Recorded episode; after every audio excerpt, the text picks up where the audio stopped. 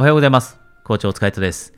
私はよくですね、恋愛に悩む女性から相談を受けることがあるんですが、特にある一定の年齢をいった時にですね、自分の魅力がないと思い出してしまう、そんな女性がいるんですね。そして焦ってしまうという女性がいます。で、そういった人にお届けするメッセージを今日はこのビデオの中で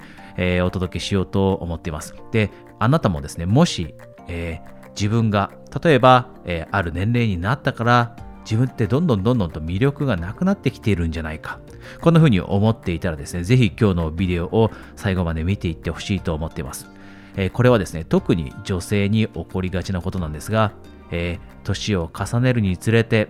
自分って魅力がなくなってしまっているんじゃないか、10代20代の頃と比べて自分って、美しさを失っているんじゃないか、こんな風に思ってしまうことがあるんですね。で、男性ってあまり、そのように感じたりはしません。でも女性ってなぜかそのように思ってしまう。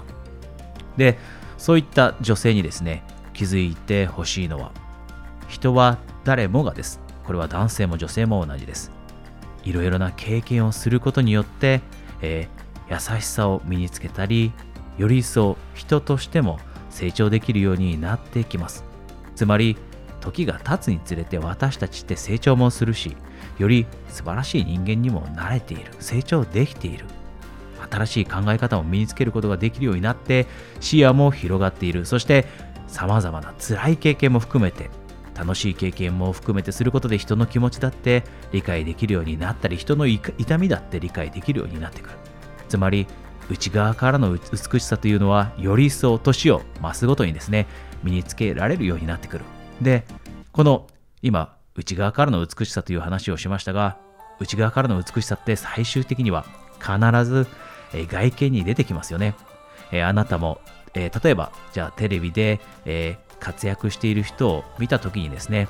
過去に比べてです。売れ出した時と比べて、例えば5年10年が経って、成功した期間長ければ長いほどですね、その人の顔が豊かになったり優しい顔になったりするのを見たことがあると思います。あれはその人の優しさだったり経験したことの全てが外見に現れている証拠だと思うんですね。ですので、あなたも年を増すごとに魅力がなくなってきている、減退してきていると思うのではなくて、年を重ねていろいろなことを経験するからこそ自分の中身が成長していって、より一層人として素晴らしい人になって、その部分というのが最終的に私たちの外見にも輝きを与えるということ、これを、忘れないでいてください。それではですね、今日も一緒にエクササイズをしましょう。今日はですね、感謝の気持ちを、持ってほしいと思っているので、感謝していること、感謝できること、3つ、思い浮かべてください。具体的に、どの、経験に感謝しているのか、どんな出会いに感謝しているのか、どんな所有物に感謝しているのか、具体的に3つ、選んでですね、そのものだったり経験だったり出会いに感謝してみてください。普段は感謝していないもの、感謝するのを忘れてしまっているものを選ぶ方がより一層効果的です。なので、普段はたわいのないものと感じているかもしれない、